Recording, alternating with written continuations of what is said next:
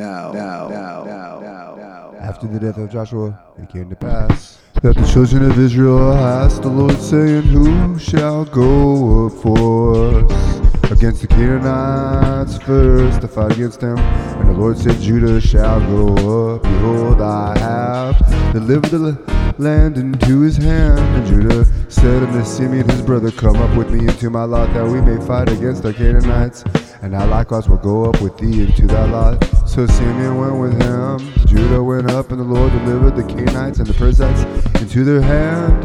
And they slew of them in Bezek ten thousand men.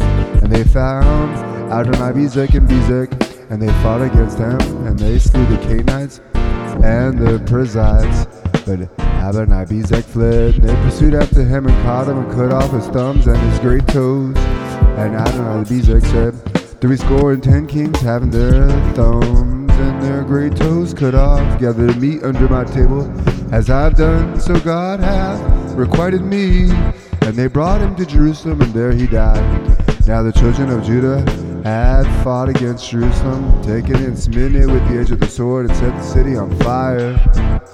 And afterward the children of Judah went down to fight against the Canaanites that dwelt in the mountain and in the south and in the valley, and Judah went against the Canaanites that dwelt in Hebron. Now the name of Hebron before was Kirjatharba, and they slew Sheshai and Ahiman and Talmai.